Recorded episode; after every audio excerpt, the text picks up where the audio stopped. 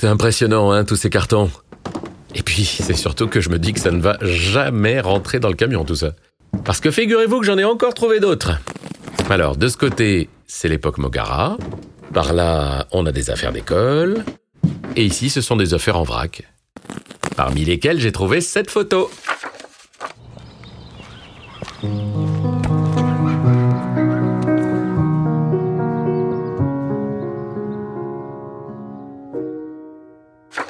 La photo est ancienne, mais il existe toujours ce bâtiment. C'est l'usine de produits pharmaceutiques Thomas et Guinamant, en plein centre de Terre-Noire, face à la place du marché. À l'origine spécialisée dans les compositions chimiques pour les pharmaciens, euh, l'usine se spécialise par la suite dans la fabrication de parfums de grande qualité. Ils fabriquaient aussi des vernis à ongles, de la poudre de riz, et se sont mis à produire des boissons digestives comme de l'alcool de menthe, de l'eau de mélisse et même du rhum. La marque Étoile a même acquis une renommée mondiale dans les départements d'outre-mer. Dans les années 80, l'entreprise a connu un renouveau. Elle vise en particulier le haut de gamme avec la marque Claude Gallien diffusée dans le monde entier. Une fierté pour Terre Noire. Ah, et tenez, j'ai trouvé ça dans les affaires d'école. C'est des photos de classe. Alors sur celle-ci, il y a Tante Louise au deuxième rang. Et au dos, il y a quelques mots signés de la main de Mamie Inès. Ah, ma petite Louise fait son entrée au collège cette année. Que le temps passe vite. Le maître est particulièrement impressionné par ses aptitudes en français et en histoire. Par contre, il va falloir reprendre les bases en ce qui concerne les mathématiques. C'est chouette de l'avoir déterminée à progresser depuis qu'elle a commencé les cours du soir. C'est Muriel, la fille de nos voisins d'en face, qui l'aide à faire ses devoirs deux fois par semaine. C'est une étrange sensation qui m'envahit en voyant ma petite Louise au milieu de toutes ces autres filles. Elle fait tellement grande.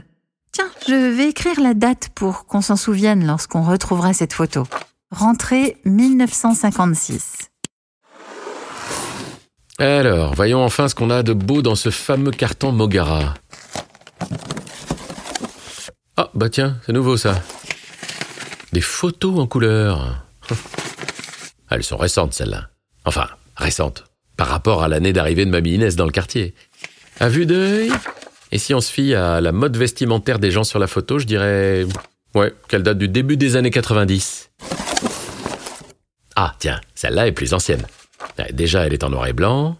On y voit la colline de Mogara, où plusieurs immeubles ont été construits pour accueillir les familles nombreuses afin de répondre à l'expansion démographique de Terre-Noire. Ah bah, on avait la réponse juste là, tiens. Elle est de 1961. Mamie Inès raconte son déménagement au dos de la photo. Ça y est, c'est le grand jour. Nous allons enfin pouvoir emménager nos affaires dans notre nouveau chez nous. Les travaux sur la colline vont se poursuivre avec la construction de trois bâtiments supplémentaires dans les deux prochaines années.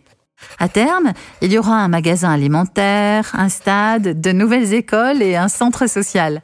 En attendant, nous pouvons déjà intégrer les logements terminés et flambant neufs. Ah, j'ai tellement hâte. Et puis, l'autre bonne nouvelle, c'est que Gisèle aussi va emménager dans l'un de ces quatre immeubles. C'est drôle, hein, comme ce quartier isolé s'est créé un véritable écosystème. Et puis, c'est que je lui dois beaucoup à ce quartier. C'est ici que papa a rencontré maman.